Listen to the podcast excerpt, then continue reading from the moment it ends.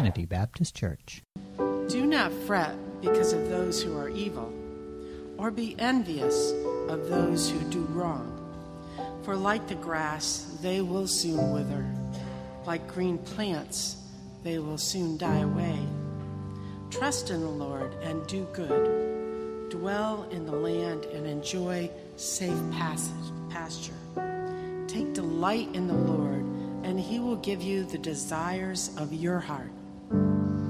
Commit your way to the Lord. Trust in him, and he will do this. He will make your righteous reward shine like the dawn, your vindication like the noonday sun. Be still before the Lord and wait patiently for him. Do not fret when people succeed in their ways, when they carry out their wicked schemes. Love does not envy. The word of the Lord. Um, if you're visiting with us this morning, welcome. Glad you're here. I hope that you've um, been encouraged by these first few minutes of our service. We are in this series called True Love, where we are looking at how God defines love through the Apostle Paul in 1 Corinthians 13, verses 4 to 7. And this morning we are talking about envy. Because after Paul says that love is patient and love is kind, he says love does not envy. And envy, I think, is something that all of us wrestle with from time to time. Yes? Yes. Um, how many of you know the Christian Science Church over here on um, Park and 63rd? You know the building I'm talking about? A few of you? It's an interesting building.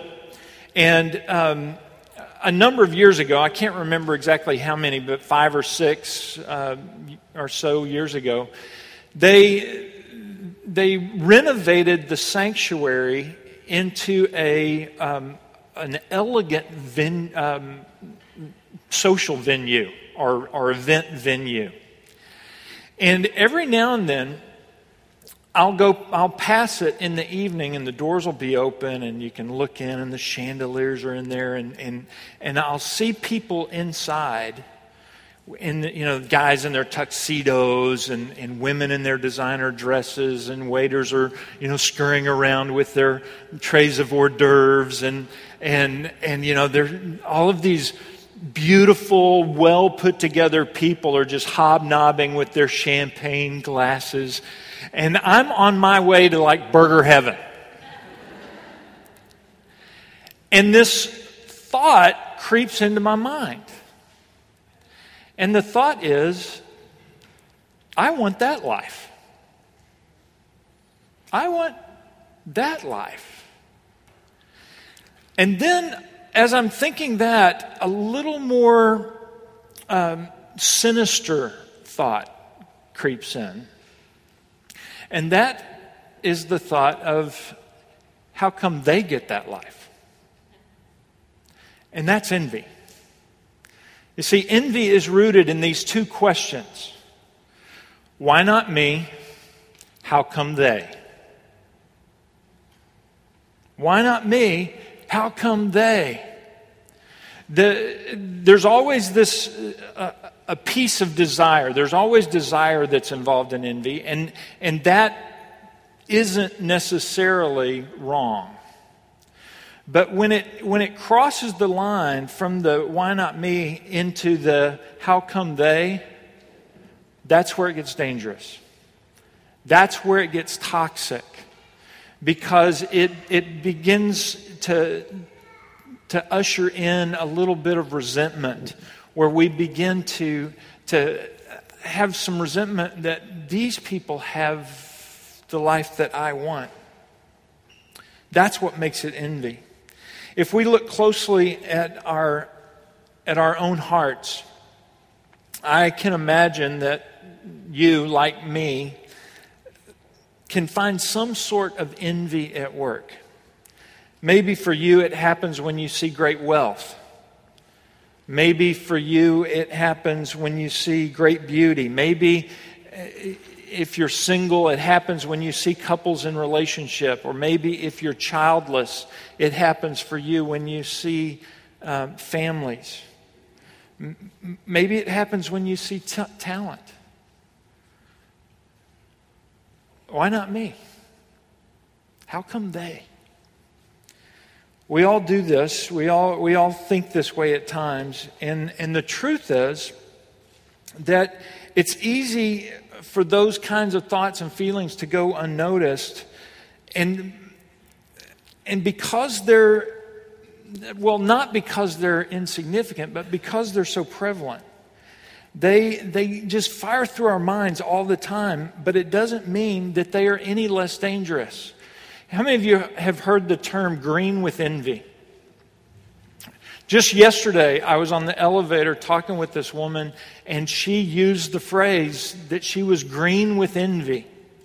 Well, that, that can actually be traced back to the, to the ancient Greeks who believed that, that envy uh, caused the body to create, uh, to overproduce bile in our system that would turn the skin kind of a yellowish green color. And so, thus the term green with envy. Now, maybe their biochemistry was off a little bit, but, but their thinking was right on. Uh,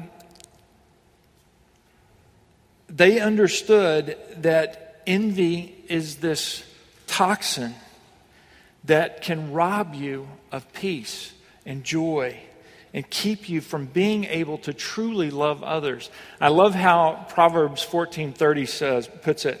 It says a heart at peace gives life to the body, but envy rots the bones. A heart of peace gives life to the body, but envy rots the bones.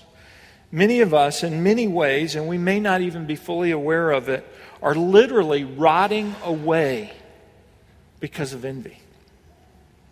You might be thinking, well, well, Keith, is envy really such a big deal? Well, actually, it is.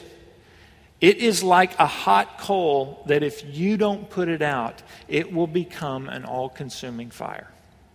When I was 13, our house burned to the ground. And um, everybody got out okay. I'm still here, no burns on me. Um, but what happened was my mom was smoking a turkey in a smoker out on our back deck. And when she was finished with the turkey, she took it off and she, she closed all the vents down on the, on the smoker so that the, the coals would just naturally die out. Well, a big gust of wind blew in that night, blew the smoker over onto the deck. The coals were still hot enough that the wind just um, blew as it blew over it, they got hot enough to catch the deck on fire and before long the whole back of the house was engulfed. We all got out fine but our whole house and everything in it was consumed. That's what envy does. It's this just ember that's just kind of smoldering there and if we don't put it out, it will consume our relationships, it will consume our lives. I want us to um, I want us to look at a story in the Old Testament. If you have your Bibles or your your devices, you can find Genesis chapter four. And let me just set the set the stage for this. This is right after Adam and Eve have sinned in the Garden of Eden. Um, they disobeyed God because they wanted to be like God, and thus God put them out of the Garden of Eden. And so this is outside of the Garden of Eden after the first sin. And what we, what we find in Genesis chapter 4 is uh, you've got these two brothers, Cain and Abel.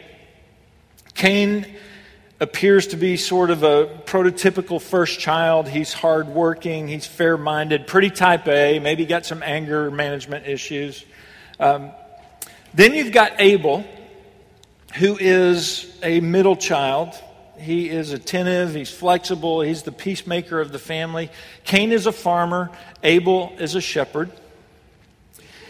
It says in verse 3 In the course of time, Cain brought some of the fruits of the soil as an offering to the Lord. But Abel brought fat portions from some of the firstborn of his flock. The Lord looked with favor on Abel and his offering, but on Cain and his offering he did not look with favor. We don't know what that really means that the Lord looked with favor on Abel and his offering, but, but most likely it meant that Abel's life was blessed in some tangible or, or visible or maybe even material way. Maybe God protected his flocks from predators, maybe fewer sheep wandered off that year. We don't really know. What we do know is that Abel's life was blessed in some way that Cain's life was not the question or the tension that many of us feel when we, when we see this is why? I mean, at one glance, it seems sort of unfair, right? Why would God look with favor on this offering and, and not on that one? Well, there have been a lot of suggestions. Some people have suggested that, that Cain didn't bring the best of his crops, or he didn't bring enough of his crops, or, or some have said that he didn't do it the way God had apparently instructed them to do it. What we know from the Old Testament law is that both grain offerings and animal offerings were acceptable sacrifices. So we're not exactly sure what's going in, what's going on here. But what we see in this story is actually something that we see each and every day in our own lives. In fact, it's so obvious that we can miss it. What we see in this story is the truth, the fact that God does not bless or gift everyone equally or in the same way. Right? God does not bless or gift everyone equally or in the same way. We know that for a fact.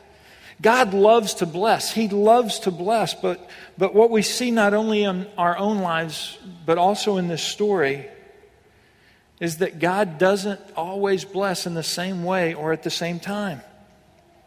Which means that there's a question worth asking here how should Cain have responded? How should Cain have responded to the blessing in his brother's life? We know how he did respond, right? Verse 8 tells us he killed his brother. But how should he have responded? Think about it. Shouldn't Cain have seen the blessing in his brother's life and said, Dude, I'm so pumped for you. It's awesome that God is, is showing such favor in your life right now. I'm so thrilled for you. Wouldn't that have been the right response? Shouldn't that have been the response? Isn't that the response that true love has? We see blessing in somebody else's life and we say, Man, I am so excited about what God is doing, about how God has, has blessed your life. But he didn't respond that way. At the end of verse 5, it says So Cain was very angry, and his face was downcast. Verse 6 Then the Lord said to Cain, Why are you angry? Why is your face downcast? In other words, why are you sad? Why aren't you happy for your brother? But Cain simply couldn't handle the thought of what was going on in Abel's life compared to his own. He felt angry, as if some great injustice had been done. Why do they get to be at an event with champagne glasses and, and I got to go to Burger Heaven? Why not me? How come they? This was the first sin after Adam and Eve. So the first sin after the first sin was not murder and it was not deceit and it was not anger. The first sin after the first sin was envy.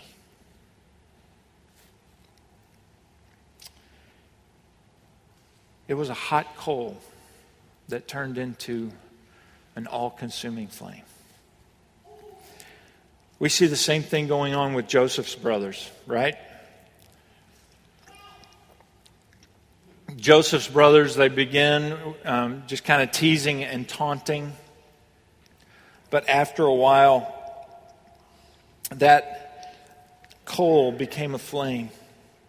And soon it was easier to dump Joseph into a pit than see him at the dinner table. Why not me? How come they? We see the same thing going on in the New Testament with the Pharisees. Um, these guys weren't evil men. They, were, they weren't thugs. They, they were the pastors and teachers of their day. They were the, you know, the, the PTA people and the little league coaches. These were good people. But in Matthew 27, it tells us that they handed Jesus over out of envy. They couldn't handle it. Why not me? How come they? You may find this interesting. One of the Greek words for envy in the New Testament is the word um, ophthalmos, from where we get our word ophthalmology. And in the New Testament, that word ophthalmos can be translated either as eye or as envy. Why? Because envy is all about seeing. It's about seeing something that I don't have, that I want, and I start and cross that line from desire to envy, where why not me? How come they? We fall victim to this all the time. I see someone get promoted at work, and I think, if only I were promoted, then uh, my life would be better. I, I want that life. Or we see somebody, you know, maybe on a magazine cover that, that looks really good, and, and we think, well, you know, I, I wish I looked like that. And if I looked like that, then I could be on that cover and I could have that life. Or we see someone who has nicer things or, or who is successful, more successful than we are, and we think, gosh, if only I had those things or if only I had that success, uh, then my life would be better. I want that life. But friends, that is a fun that is the most fundamental idolatry because God has given us a life. He's given us our life. And he, when He's given us our life, rather than just accept that life, we say, No, no, no, no, no, I want that one. That's envy. The writer of Psalm 73 was struggling with these very things when he wrote these words. This is 73 verses 3 to 5. He says, For I envied the arrogant when I saw the prosperity of the wicked. They have no struggles, their bodies are healthy and strong, they are free from common human burdens, they are not plagued with human ills. You can, you can hear in his language him saying, I want their life. I, I know that I shouldn't want it, but I want their life whether it's because they're more popular or more beautiful or more successful. I want their life, not mine. So, my question to you this morning, my question to me this morning is whose life do you want?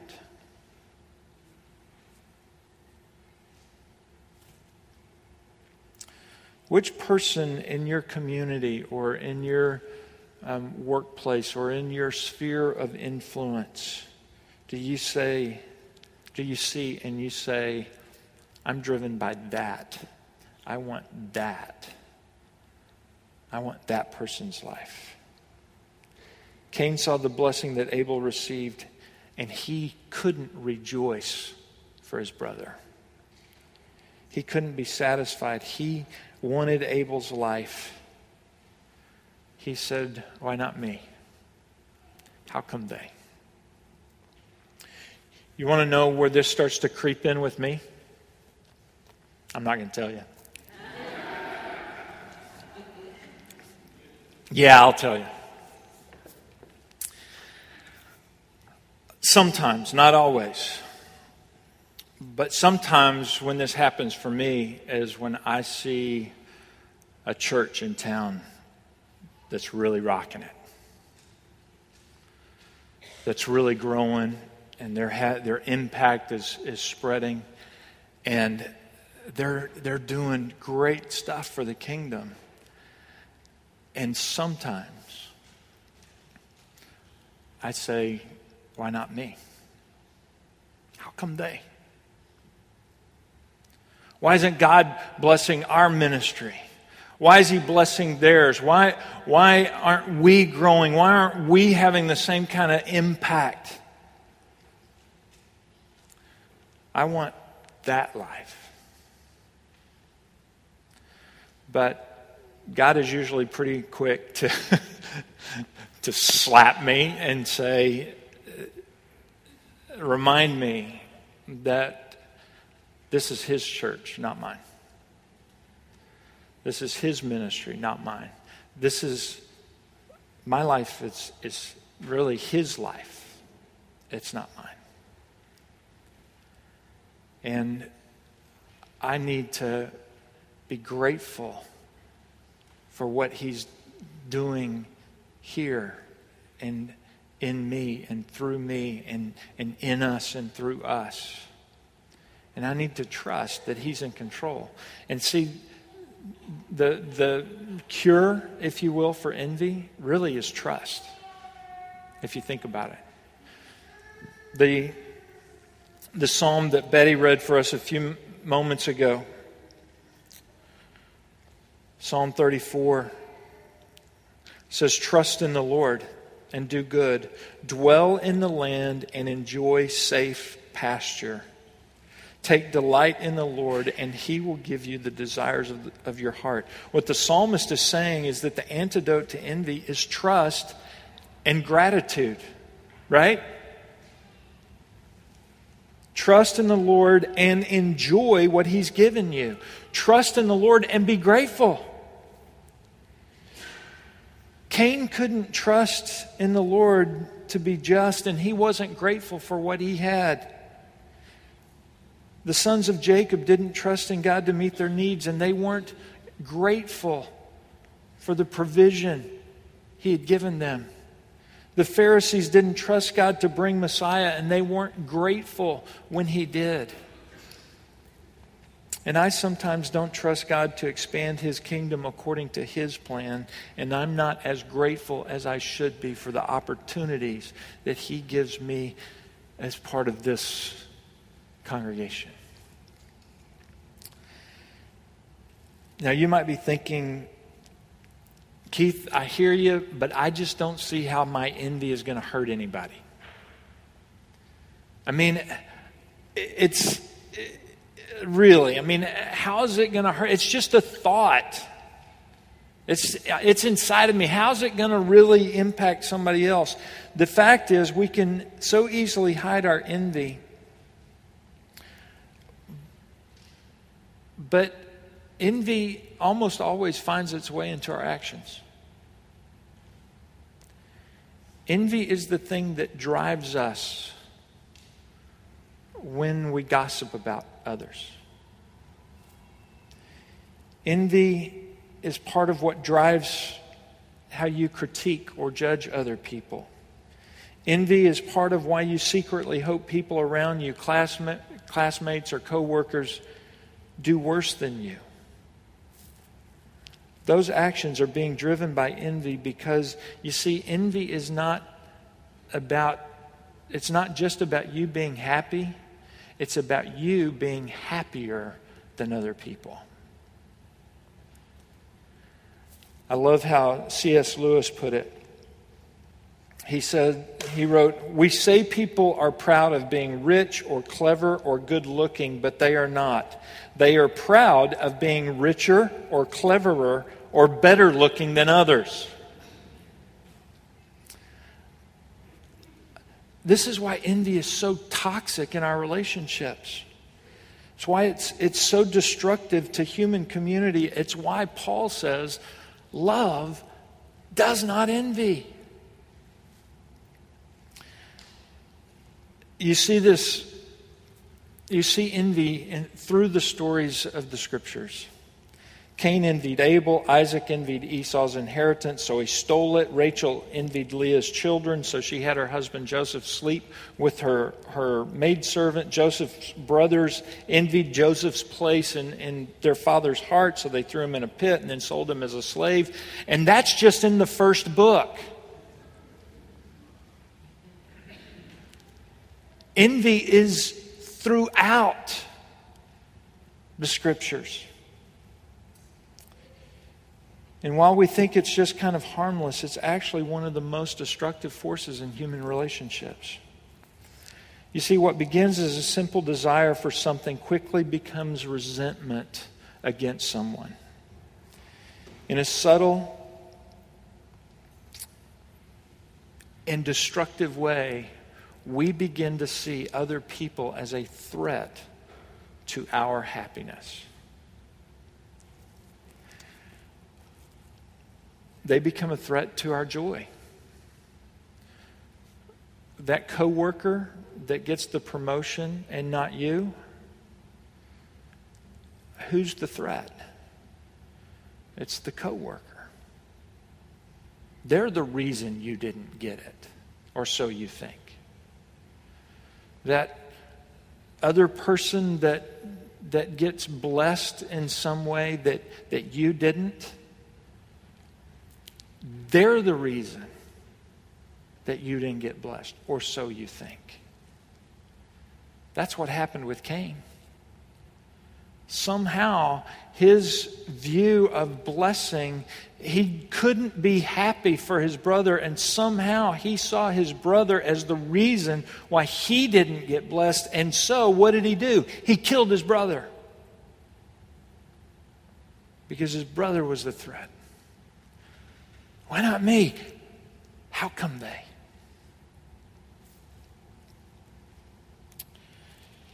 Envy, just as it did Cain, envy can lead us to this state of joyless discontent. Why not me? How come they? It is a fire that consumes our soul. Jesus told a parable in Matthew chapter 20 about this landowner who hires a group of workers. Um, probably many of you familiar with this parable. He hires a group of workers to work in the field, and they agree to work for a certain wage. And then later in the day, the farmer hires some more workers. And at the end of the day, he pays all of the workers the same amount. And so the first workers come and, and they're furious and they say uh, to the master, This isn't right. This isn't fair. How dare you do this? To which the landowner replies, verse 13, Friend, I am not being unfair to you. Didn't you agree to work for a denarius? Take your pay and go. I want to give the one who was hired last the same as I gave you. Don't I have the right to do what I want with my own money? And then he asked this question Or are you envious because I am generous? Or are you envious because I am generous? Isn't that actually what's driving our souls mad? Are you envious because God is generous? And it, it just doesn't happen to be generosity toward you as you define generosity in that moment. Isn't that the thing? He's being generous to that person in the way that I want. And that's not fair. Why not me? How come they? As I said earlier, the scriptures tell us that it was out of envy that the Pharisees handed Jesus over to be crucified. But the irony in that is that it was in that same moment of despicable envy that God showed the magnificence of his love. You see, on the cross, as Jesus is going, enduring excruciating pain, he does not look out on, on the crowd and say, I want that life. I want that life. Rather, Jesus, as he's hanging there, says, No, I give you mine. In an incredible act of generosity. Jesus, rather than envying the life of others.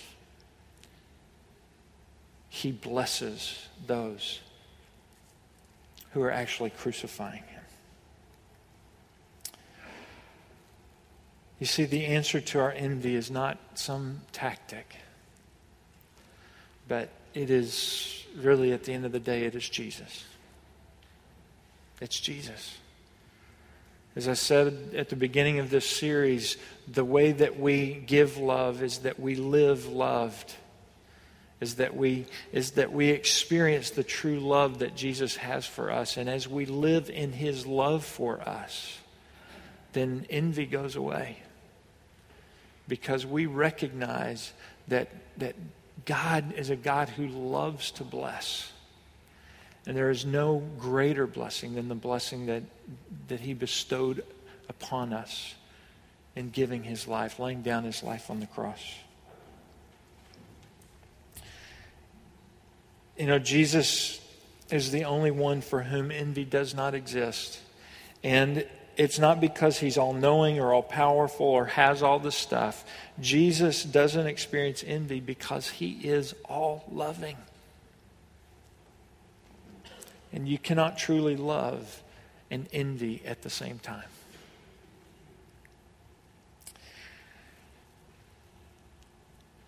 In a moment, we're going to come to the table.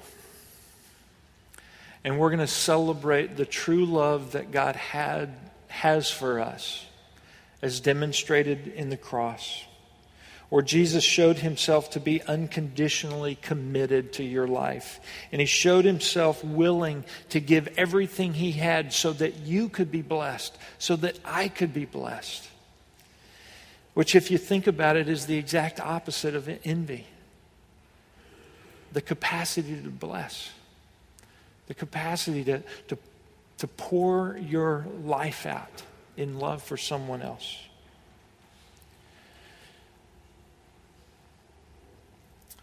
Friends, that is the antidote to envy.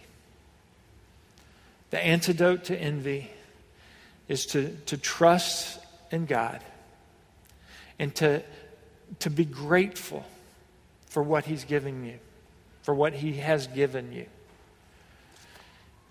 So the next time you feel envy creeping in, that why not me? How come they?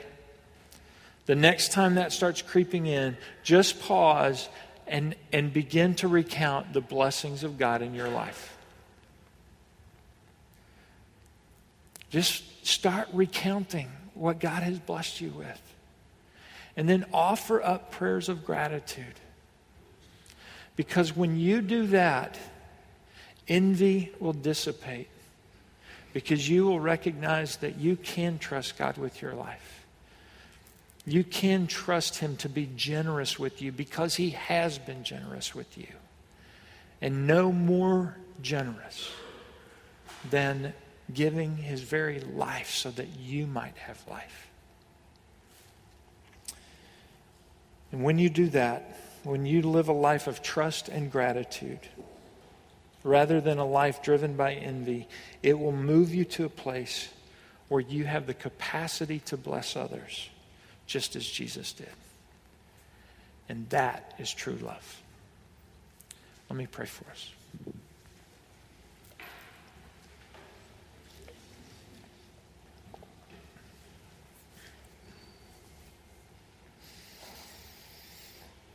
Lord Jesus, I thank you that you that you didn't go for plan B. That even though in the garden you you asked the Father, is there some other way? When he said no, you stepped forward and you went to that cross on our behalf. And you showed us the full extent of your love.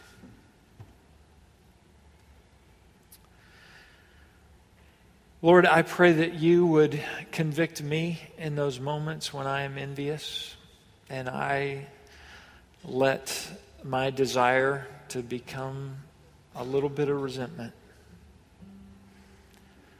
I pray, Lord, that you would help me to be a person of trust and gratitude.